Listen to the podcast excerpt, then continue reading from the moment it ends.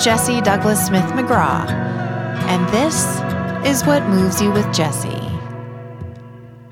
I'm a transformative coach on a mission to share an understanding of how our minds work that challenges how we react to life and our thoughts. I love to share stories and common sense ideas that empower you to take charge of yourself in a way that brings immediate and profound change. What I know to be true is that we are all innately healthy and doing our best with the thinking we have available to us on a moment to moment basis. And waking up to this will change what moves you. I'm so happy you're here.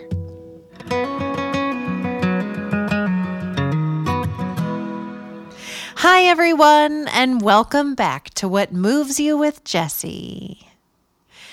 Earlier today, I was with a client in session, and she was updating me on how she had been doing.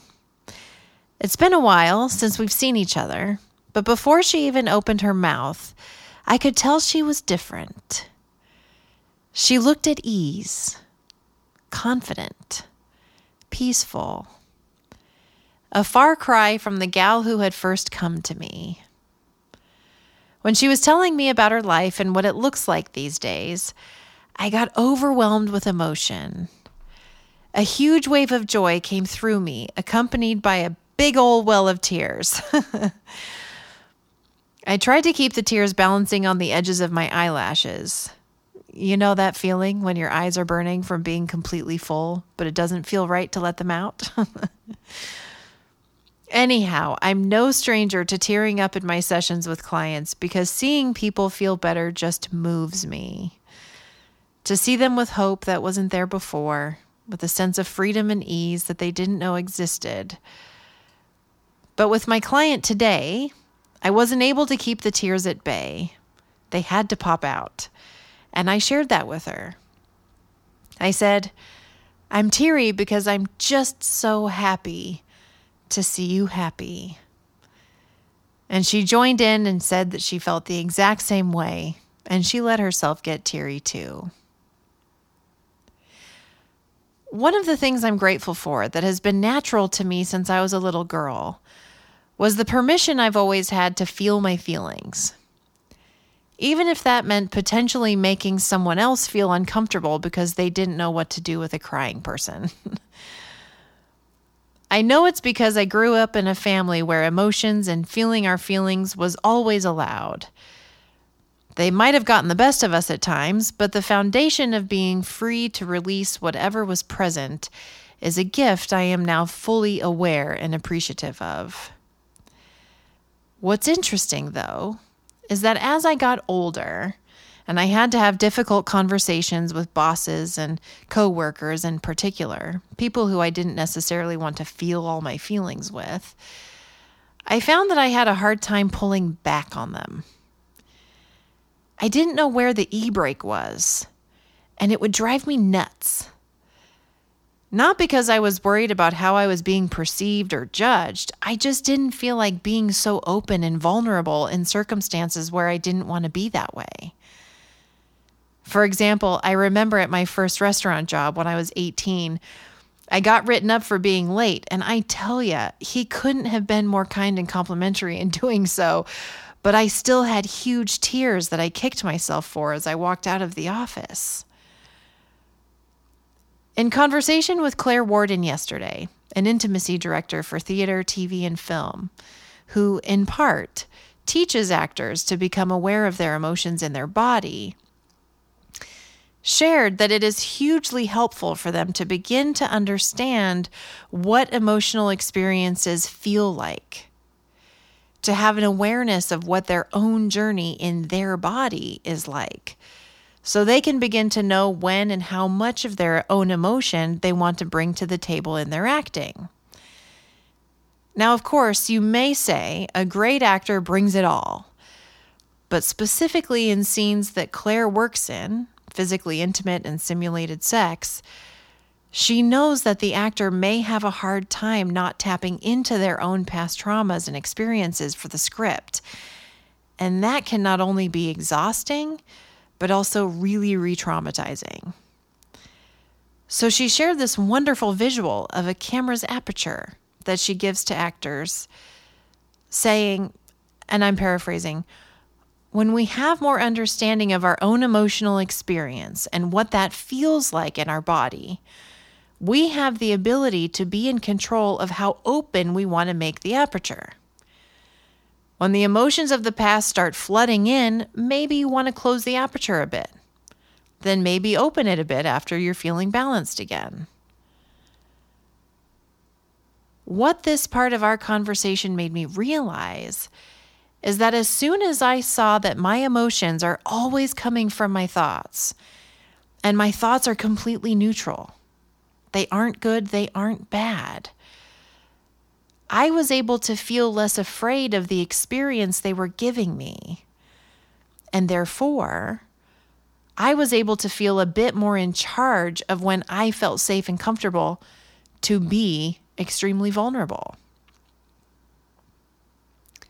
It's an incredible thing because before, although I see the huge benefit of being so naturally vulnerable, my vulnerability was a knee jerk reaction.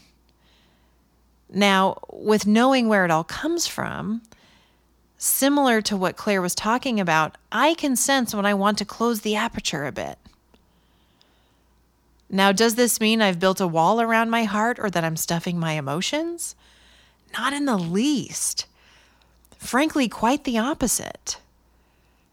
Having the skill of seeing my emotions and my thoughts objectively allows for me to keep my heart wide open, to be more present than I actually was before. Because when I would start to cry when I didn't want to, I'd get in my head about why I was doing it. And it allows me to ride the wave of emotions moving through me. You know where we're really good at this? Grief. Whether you are the person grieving or you are the person supporting a grieving person, because we kind of have a sense of the cycles of emotion that come with grief, we're really good at riding the waves as they come, holding space for them, as well as keeping an open heart, even when we don't feel like feeling all the feelings with certain folks around us, because we just can't help ourselves. But it's wonderful to see that.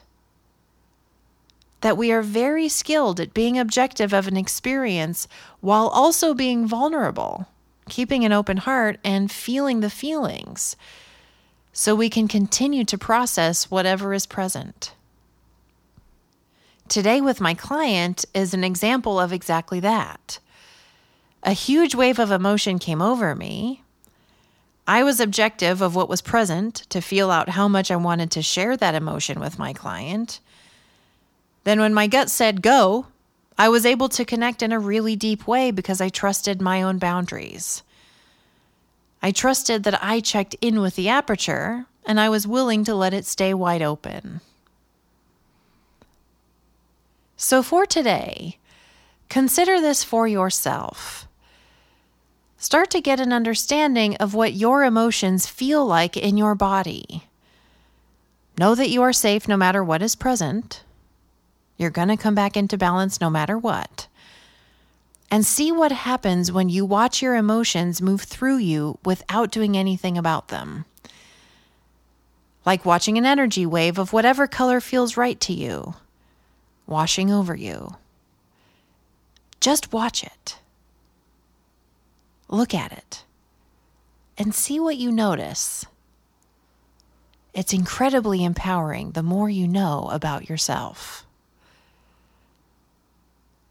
Sending love in all directions, and I'll see you next week. Thank you for listening to What Moves You with Jesse. Let's stay connected. You can find more ideas and strategies on being human on my Instagram at What Moves You with Jesse. Sign up for my newsletter or learn more about working with me at whatmovesyouwithjesse.com. And please rate and review the show and let us know what you think and what resonated. I read every single review, they mean so much to me. You can also call in on our hotline with your thoughts on what resonated there too. It is always live at 818 646 JESS.